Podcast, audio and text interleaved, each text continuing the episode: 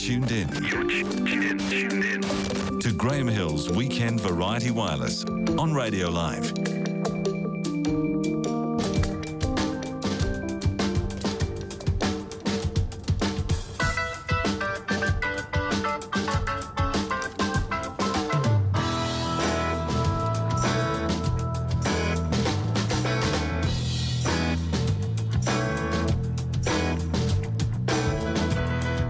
To hour two of the podcast. If you've downloaded it, thank you very much for listening. Also, just a reminder, the Weekend Variety Wireless webpage, we do our very best to make it easy and accessible for you. You'll be able to find archives of various major features, shipwreck tales, outsiders, secret museums of New Zealand and such things, as well as the freshest audio and a new kind of thing, which is if you've missed it, and you'll be able to click on any of the features that have been on throughout the weekend and either listen to them again or grab them for the first time. I really don't mind. Secret Museums of New Zealand. It's been fun. Maybe the most fun of the Lesbian Museum was brilliant. The Museum of Regrets in Cumberland Street in Dunedin. And another secret museum in Dunedin, a reasonably fresh one, is full of weird skeletons and bones and crazy artwork and some really fascinating ephemera unconnected with bones and stuff. And I've got a couple other interesting paranormal things. So I'm interested in ghosts, poltergeists particularly. Mm-hmm.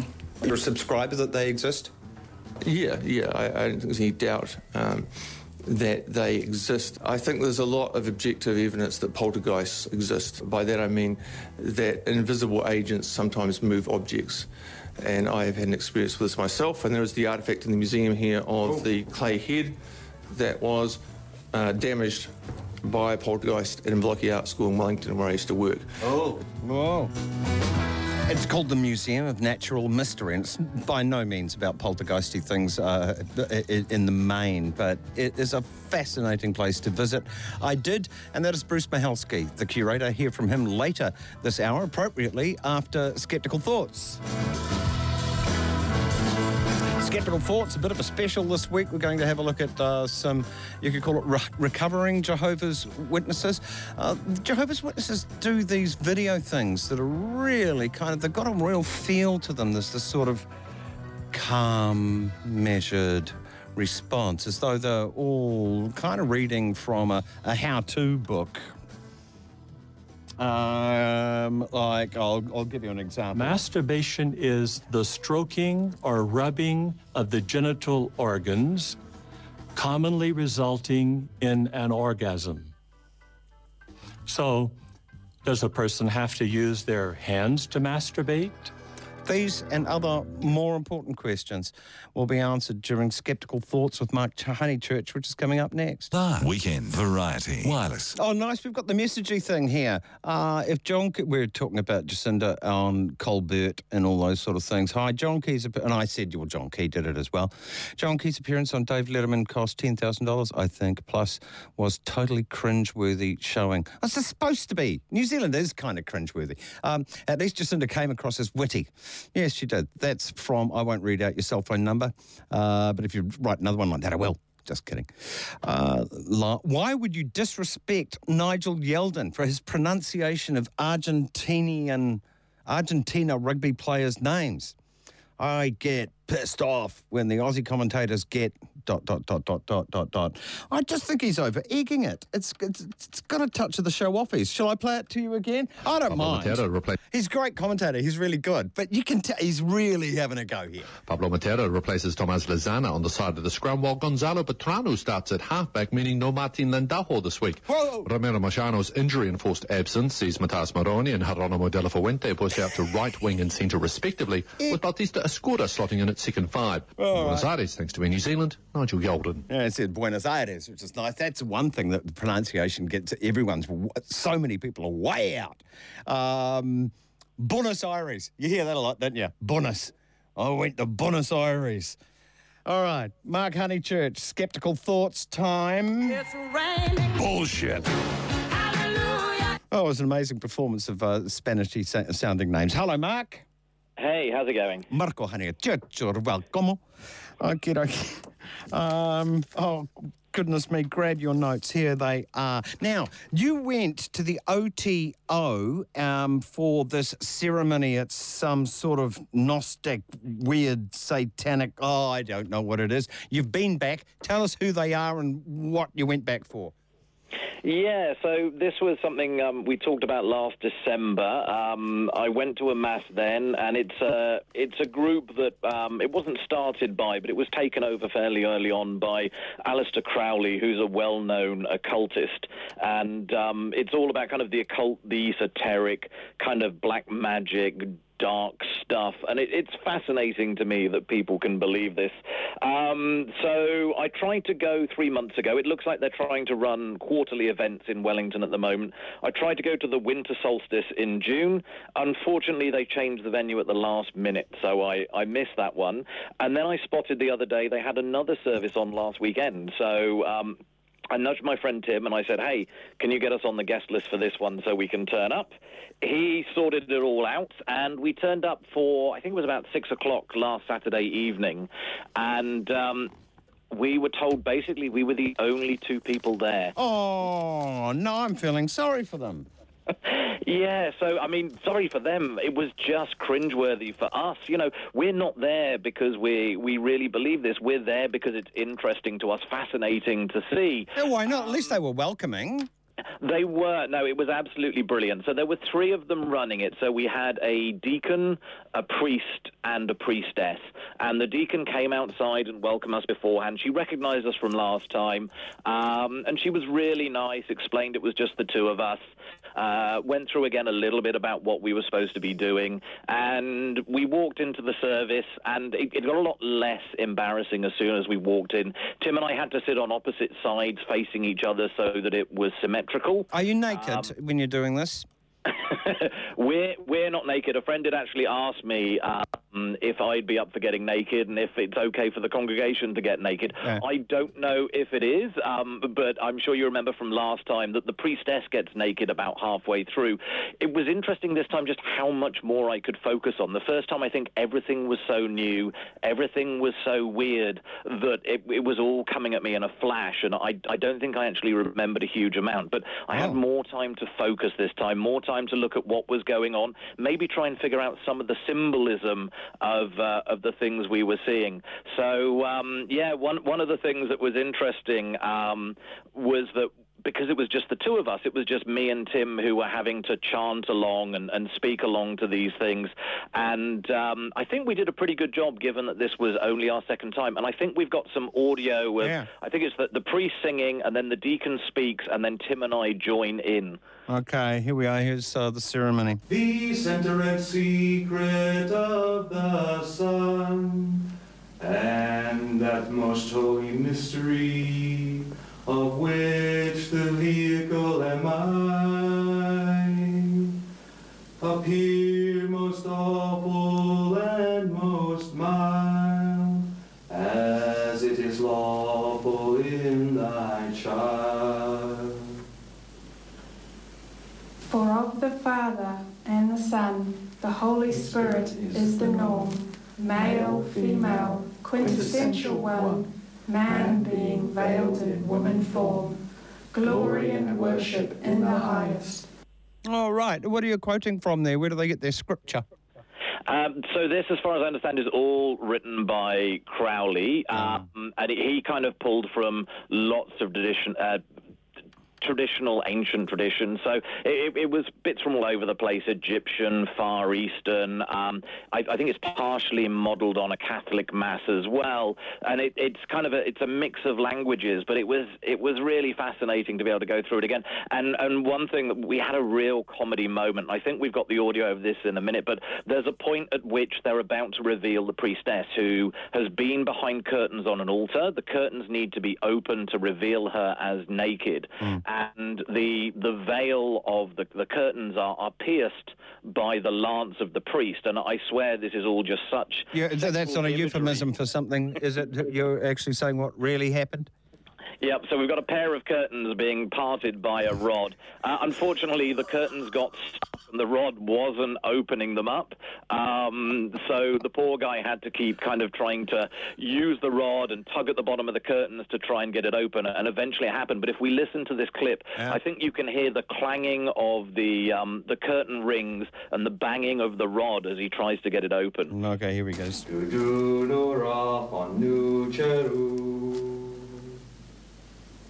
There is no law beyond do what thou wilt. Yo, yo, yo, yo, so. Damn thing, just open.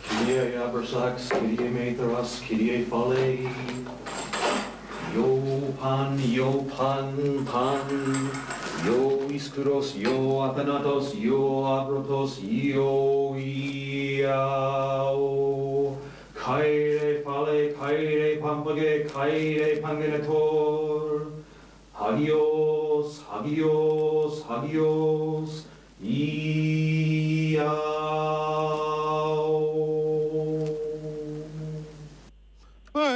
Well, it's either that or watch MasterChef or The Block, isn't it? So that's it sounds like fun. So what was happening there? Did the curtains open and she was naked there? Yep, so she was naked. It was a different woman to last time. She brought out the communion, which, as we talked about before, it's like a wafer or biscuit that's got sperm inside it. What? And then a glass of wine afterwards. So these came out. They were blessed. And I noticed this time, which I didn't notice last time, that they kept mentioning in the word sperm. So there were phrases like, glory to thee beyond all term, thy spring of sperm, thy seed and germ, and tuto esti to sperma mu, which apparently translates as this is my seed. And there were several mentions of seed as well. And we talked last time about how the biscuit is dry and... Ish. I think also, especially imagining what's inside it, it's kind of hard to swallow. Yeah. So this time hang on, Mark. Do you want to... Were you interested in whose sperm it was? So we don't know. It's normally either sperm or it's menstrual blood. Oh. I suspect it's the sperm of the priest, because I think the priest in Wellington generally runs things. Okay. So I imagine it's his sperm. But yeah, the biscuit this time, I was prepared for it. So I spent about 30 seconds before I went up for communion just filling my mouth with saliva, so that by the time I got to popping the biscuit in, I was able to make it moist pretty quickly, swallowed it within maybe 10, 12 seconds, which wasn't too embarrassing, necked it back with a glass of wine, turned round, said my piece, there is no part of me that is not of the gods, and then went and sat back down. And this time the biscuit was a little bit fruity, which was nice. I'm not sure what they added, but I kind of like the taste. Yeah, okay. Well, look, good for you. You know your way around now, these sort of ceremonies. This is fascinating stuff. What do they believe in? What do they think is going to happen? I don't think they've got any kind of end-of-the-world scenario or anything like that. They just believe in occult forces. So things like numerology and spirits and all that kind of thing, it's all very mystical and weird, and a lot of it is very secretive. They have kind of secret paths that you can follow where you have a one-on-one with a mentor that you're given, and you learn and you write essays and you kind of move up through the ranks as you do that. But it's hard to find out too much. I think they have a few services that are public, but after that, everything's done in private. Oh, okay. So the one you got the special one. Well, this one's the public service. I mean, it sounds pretty crazy, you know, candles and Egyptian hieroglyphs and naked priest and sperm in cracker. But this is the public service. This is the service that's supposed to make it accessible for the public. Yeah. Well, as we found out, they aren't the only priests to get naked, as far as religious organisations go. And you know, they're not harming anyone, are they? Or is it just I don't know. As far as OTO are concerned, no. They seem like a really good group of people. Wow. Friendly, kind, they seem to be accepting of everybody. They've got no issues with homosexuality or anything like that. So, no, they seem like a really good group, just maybe a little bit confused about what is reality. Okay, maybe they just like the gear and it makes them feel kind of like special and spooky. It does look cool. Yeah, no, the robes and the candles in the darkness and all that kind of thing. It is a really cool look. So, yeah, I wouldn't mind donning a robe myself at some point. But again, I don't know if the congregation are allowed to be naked. I don't know if we could turn up wearing a robe. Maybe I'll try it. Right, yeah. Okay. Oh, well done. Thanks for going and doing that. I'm actually slightly envious. Now, Jehovah's Witnesses, let's talk about them. And they do quite special videos, don't they? And you've also met with some ex-Jehovah's Witnesses, and it's... Oh, I've spoken with a few as well. It's something that goes a little bit under the radar, doesn't it? But I think it's worth listening to these people, what they've been through.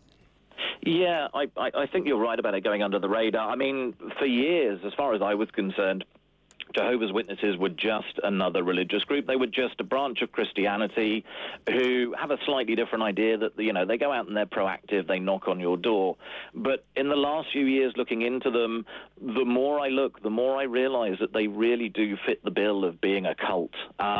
It's horrible to think that people can be in a cult group, because, you know, once you're in, you tend to get stuck. And Jehovah's Witnesses, you know, they're in most countries around the world. They're doing fairly well for themselves, even though, as far as I understand, numbers are dropping, thankfully.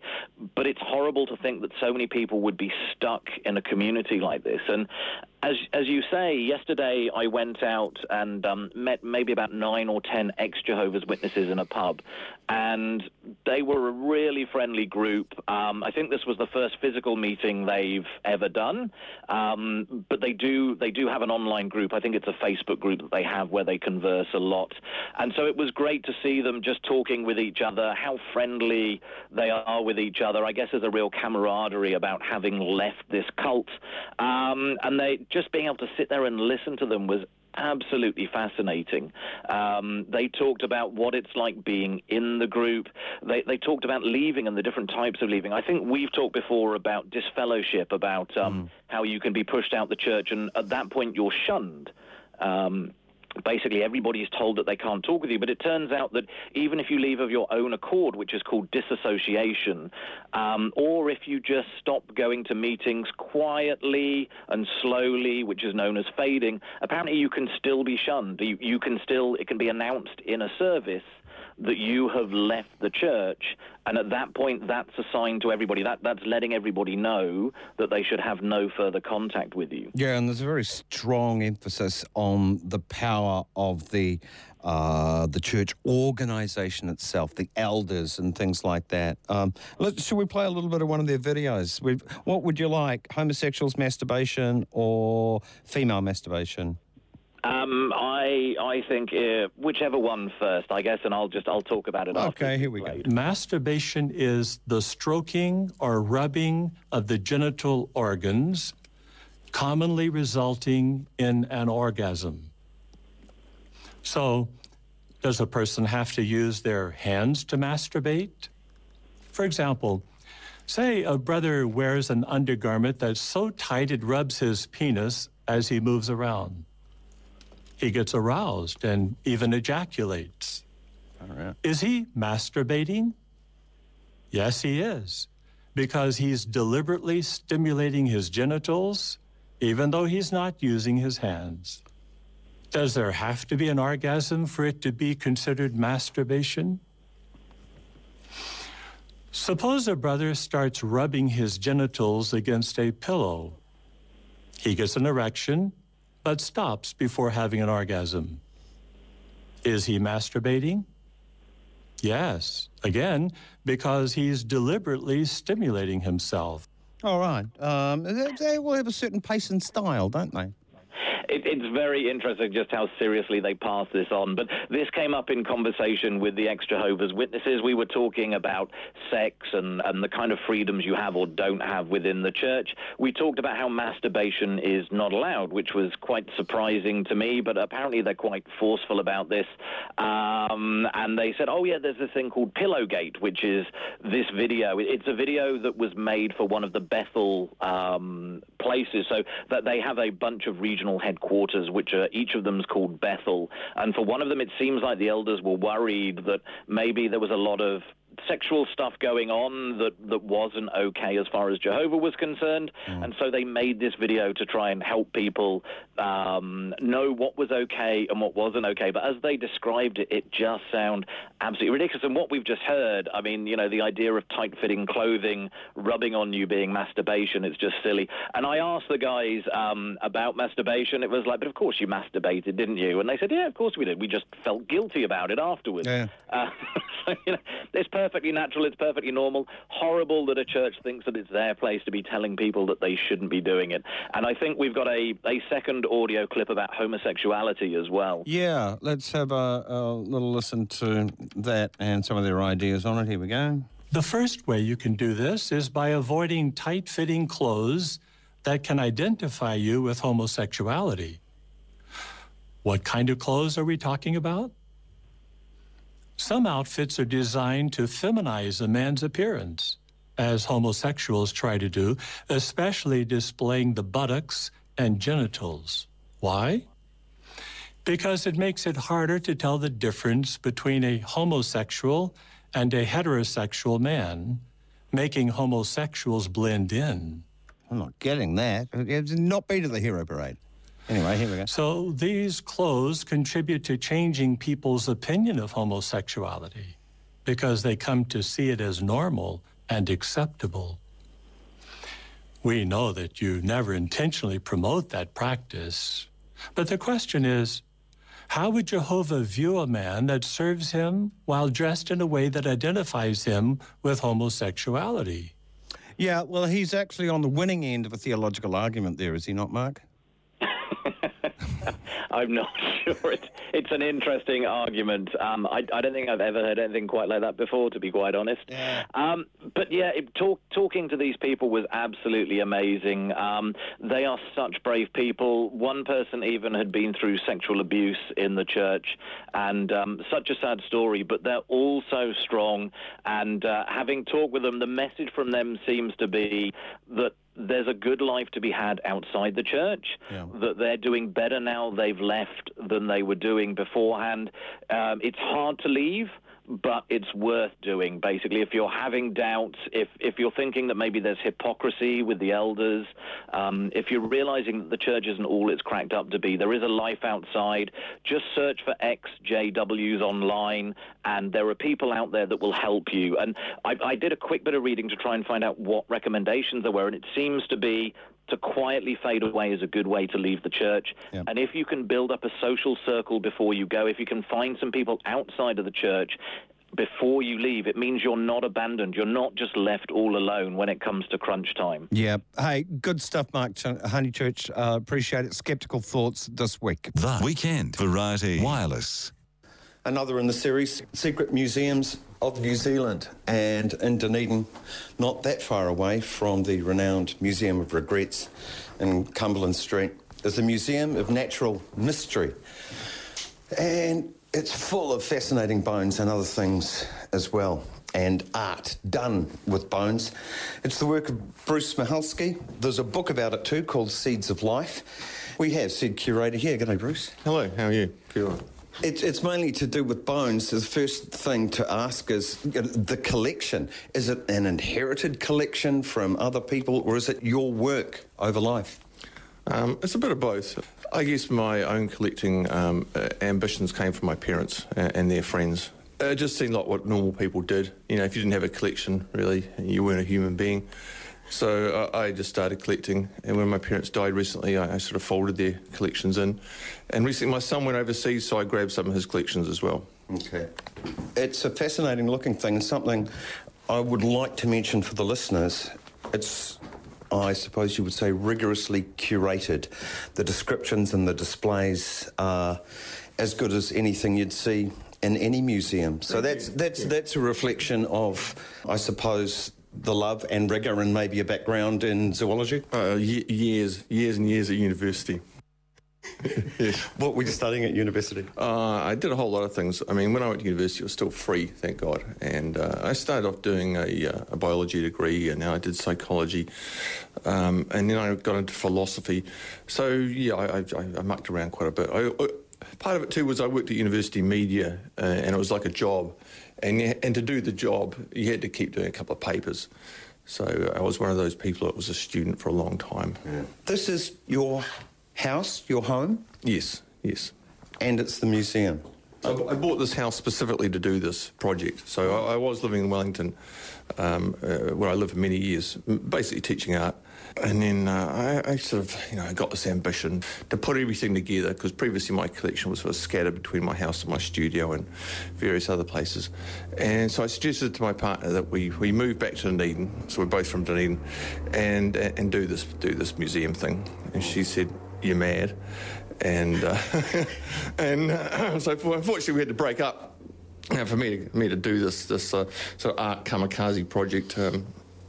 So here I am. Okay, what you see when you come in, really predominantly bones, skulls. And you've got some remarkable examples that you wouldn't see out the back of most places. Southern giraffe, you've got turtles, and just an incredible array of exotic things. Hippo. Oh, yeah. The hippo out there. Yeah. Can we go and have a look at the hippo and talk about it? Yeah. Let's go. Yeah, no, I'm in love with my hippo. Yeah, it's fabulous. The hippo skull sits upon an oval wooden table, a dining table with 4 chairs, and it really does dominate the affair. It's much, much bigger than I would have thought. That's amazing. Yeah, no, it's actually, this is a temporary display. I'm going to build a more, this is like, I only got this recently. It's been my lifetime's ambition to acquire one. Reason being is that the hippo skull is the biggest skull that still looks like the animal. Whale skulls don't look like whales. No. Elephant skulls don't really look like elephants. With the tusks, and they sort of do, but you can't muck around with elephant tusks these days. So I also thought, if I'm going to have a skull museum, I've got to have a hippo skull, or people are just going to laugh at me. It's an impressive thing. And you're right, it does still look like the animal. You see elephant skulls, and I've always thought, hang on, where's the rest of it? Yeah. The other thing with hippos is that everybody that comes in here talks about how violent they are. It's like hippos have got this bad rep, whereas I'm always first to say, well, hang on a minute, you know, how many people are humans killing in Africa every year versus hippos? I mean, I've actually tried to do the numbers on this, but nobody's quite sure of the death count of humans, whereas hippos is, yeah, it's a bit hazy on that as well. I think I've heard as many as 5,000 a year in some places, whereas other people put it down to like 500. So nobody's quite sure how many people hippos kill, but I would think it's a fraction of the number that human beings kill each other, I mean. Yeah. Well, you could just take into account the Congolese War, and I mean, you're up to the millions anyway. Hippos just don't like people coming into their water systems. Yeah. People like rivers, hippos like rivers, there you go. Yeah, stay away from their rivers. Yeah. Okay, that's a prized exhibit. Show me some others. I've had a good look around, but I don't know what fascinates you. Okay, well, there's lots of really small things. I mean, often it's the smaller things that I get off on. So there's this thing over here. This is a container full of probably several hundred monarch butterflies that are dead, unfortunately. And I acquired these when a lady called Judy Edgerton was run over about this time last year. And she had dedicated her life to breeding butterflies, monarch butterflies, in her garden. And then her whole inside of her house was covered in aluminium foil. I don't know if that was for the butterfly's benefit or for some other benefits. But anyway, but you can see on the wings a lot of these butterflies have got little numbers. Yeah. So she was doing a sort of tag and release thing as well. So when she died, my friend John was her nephew, and he was clearing out the house, and I went round there and they were throwing away pretty much a clean sack full of these dead butterflies. So I grabbed some of these to commemorate Judy's life. She was an interesting person. She was also good friends with Nairi, the original owner of this house. Oh. They went to university together. So I thought it was a good way to sort of, you know, I'm always trying to sort of think about what Nairi would think, you know, because she lived here for a long time. She was a history teacher down the road. Trying to think, would Nairi approve of what I'm doing? And I'm always thinking, yeah, what would my parents think, and what would my son think of what I'm doing with their collections? Because I tend to take over people's collections and then I sort of turn them into my artwork, which is the whole thing. Yeah.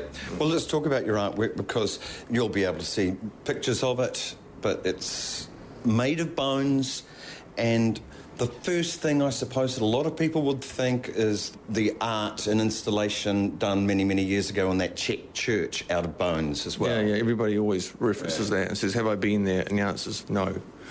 No, I have seen pictures of it, but I've never been there. It's not one of my inspirations. My inspiration is actually mainly Andy Goldsworthy. Mm-hmm. I don't know if anyone's heard of him. I think probably some people have. He's a Scottish artist who does installations using natural materials, often in nature, but sometimes in galleries. And I got really inspired by just using found objects to create signposts pointing at the natural environment. Other people say Geiger, you know, Geiger, Geiger, you know. He used to call himself Geiger, so I'm going with Geiger.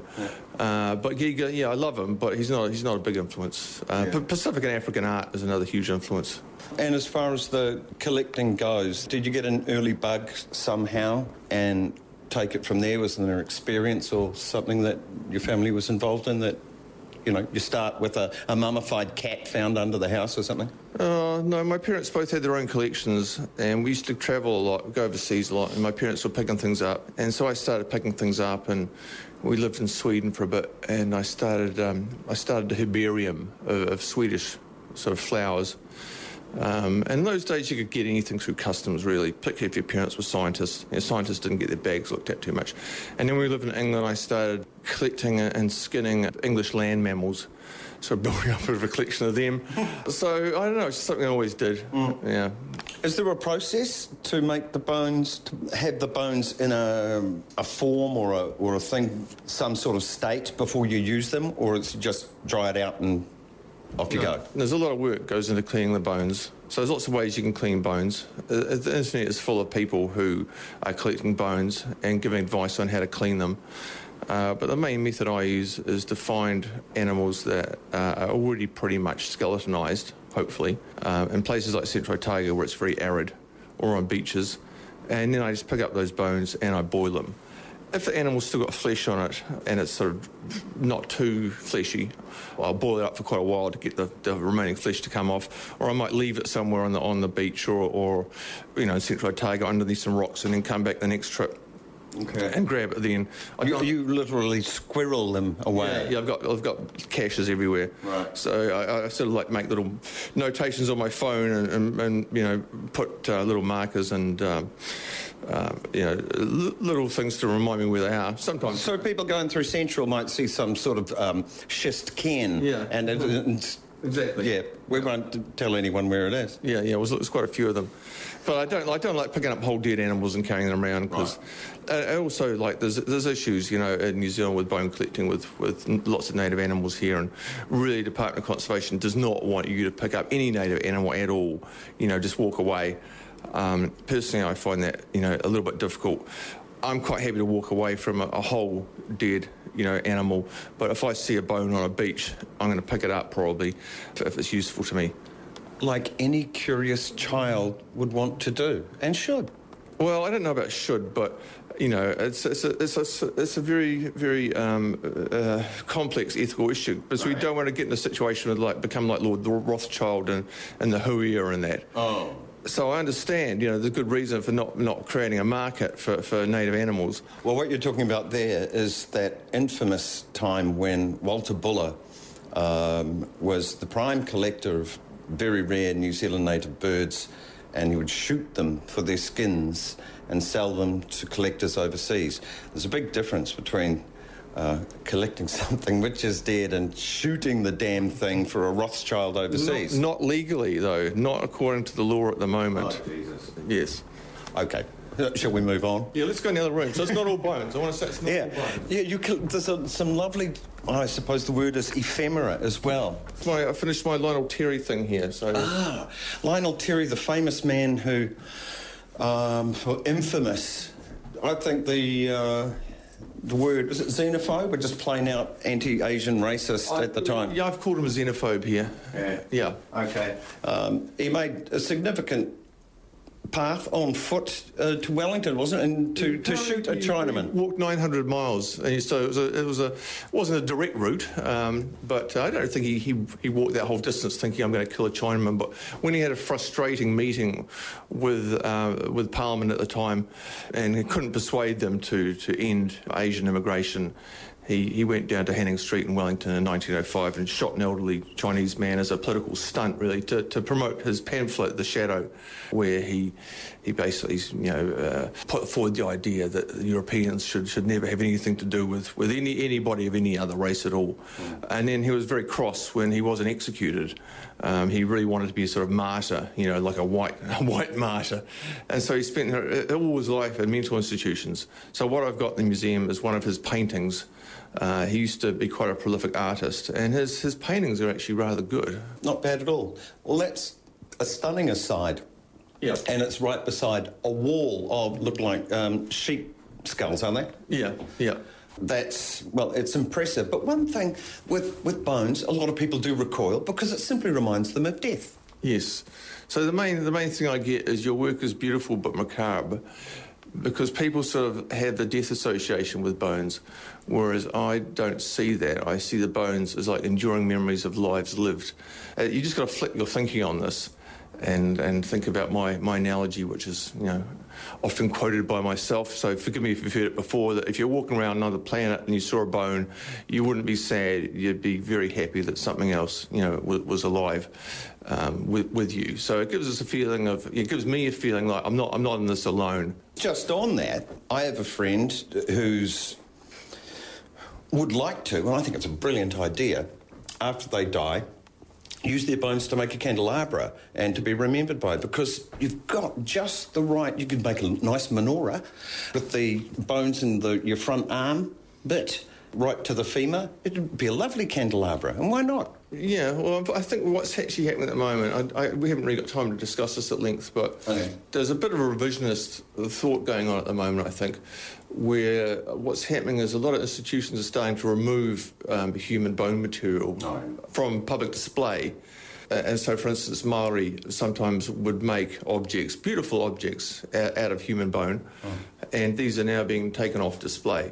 I find that slightly disappointing because I think, it's a complex subject, but humans and animals, we're all in this together as far as there's no separation for me. And if you're prepared to use animal bones in art, I don't see why we should have a taboo around human bone material. And if people want to gift their bones, like what you're talking about, for a particular purpose, why shouldn't they be able to do that? Yeah. So, for instance, I'd be quite happy, and I think my father would have been quite happy for me to have his skull on display. I'd be quite happy for my son to have my skull on display. It's all about getting permission, I think, and doing it sensitively. So I don't want to think the whole museum is just about skulls. No. There's other things as well. So there's the Pacific and African art here, but in this case I've got a lot of very strange ephemera that have come down through the family, including my plate here reputed to have belonged to the last man in England hung for sheep stealing, which came from a great aunt's antique shop in Dorchester. I've also got my bit of wood from the bowsprit of the Victory, Nelson's flagship at Trafalgar. What? Hang on.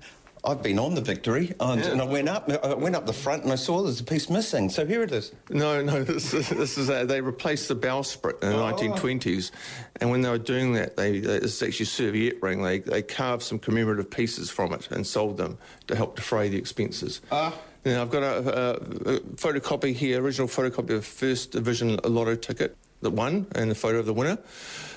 Who was an associate of mine. You've redacted the eyes. Yes. In a sort of like a reverse burka. Yeah, he was a little bit sensitive about being identified. God, it looks like David Kilgour. It's not, is it? No, it's not. But speaking of which, you've got an album from one of New Zealand's finest creative musical minds, yes. Peter Gutteridge, and it's signed. Yes, the reason I've got that album there is because I was a friend of Peter's, and I'm actually on that record as a track we did where we were just mucking around, and as Peter was wont to do, he sort of pushed the record button without me knowing it. So I found out later this track was on this record. I was a little bit annoyed about it, but these things happen. And so shortly before Peter died, I was yeah, I got him to sign the record.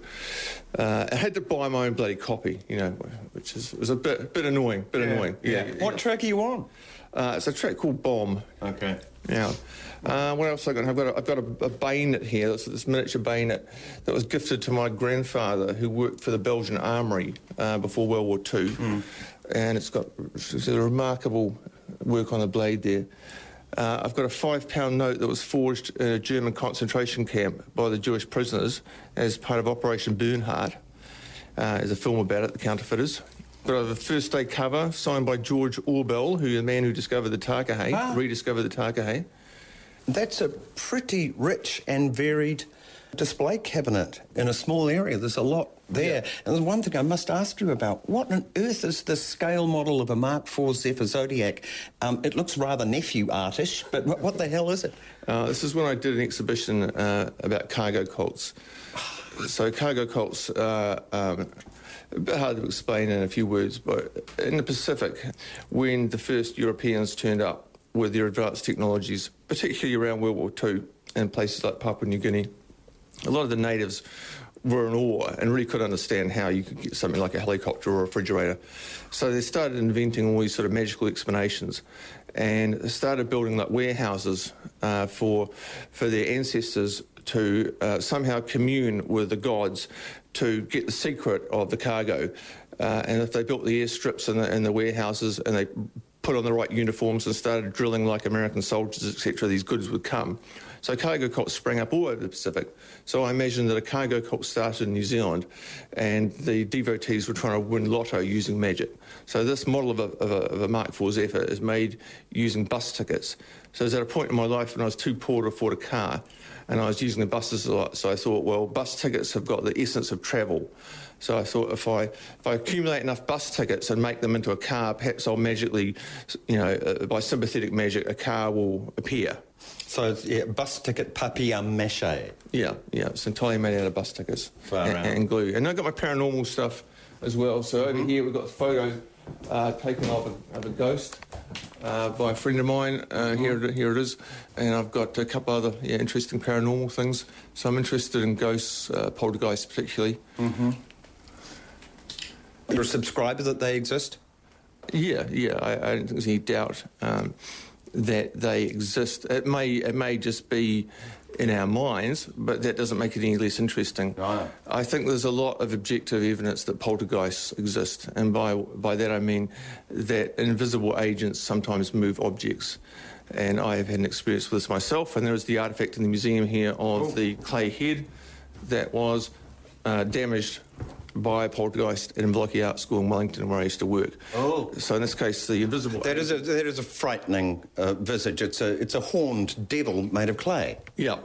And so it was a head that a child had started making in my art class, and then they hadn't turned up for the last lesson, so I turned it into a devil face because I knew they weren't coming back, and it was just me mucking around. Mm.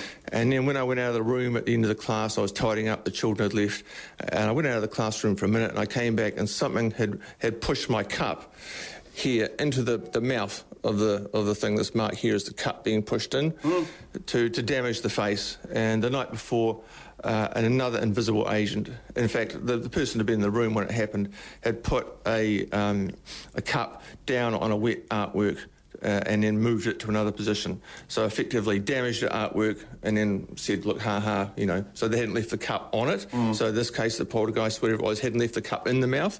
It had put it back down in another position. Mm. So it's been pushed down with some force. All right. Interesting thing. Really? I got my Bush chasing bin Laden here. So this is after 9/11 in the Arabic nations. Obviously, Osama was seen as a bit of a hero. And so this is sort of a toy, almost sort of venerating Osama. And it's got sort of Bush chasing him. But Bush never catches him because there's a magnet in the Bush character that repels the Osama character. The hell of a treatise and a toy. Yeah, I got my can of whale meat here from Korea. Uh-huh. I got my armadillo skin handbag. Right. Yeah, it's fascinating. It's a fascinating collection, but in some way there is it does seem connected.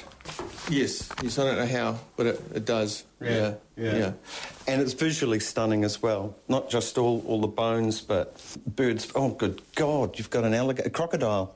Yeah. Huge. That's a beautiful crocodile skull, isn't it? Yeah. So it's a saltwater crocodile, so that's the biggest member of the crocodile family, and that's a really nice one. Mm. And I've got a mosasaur skull, and I was quite pleased to get that. And a megalodon tooth. Yeah, but it's not quite, the mosasaur skull, that's a rare thing. Got some moa bones, of course. Yep.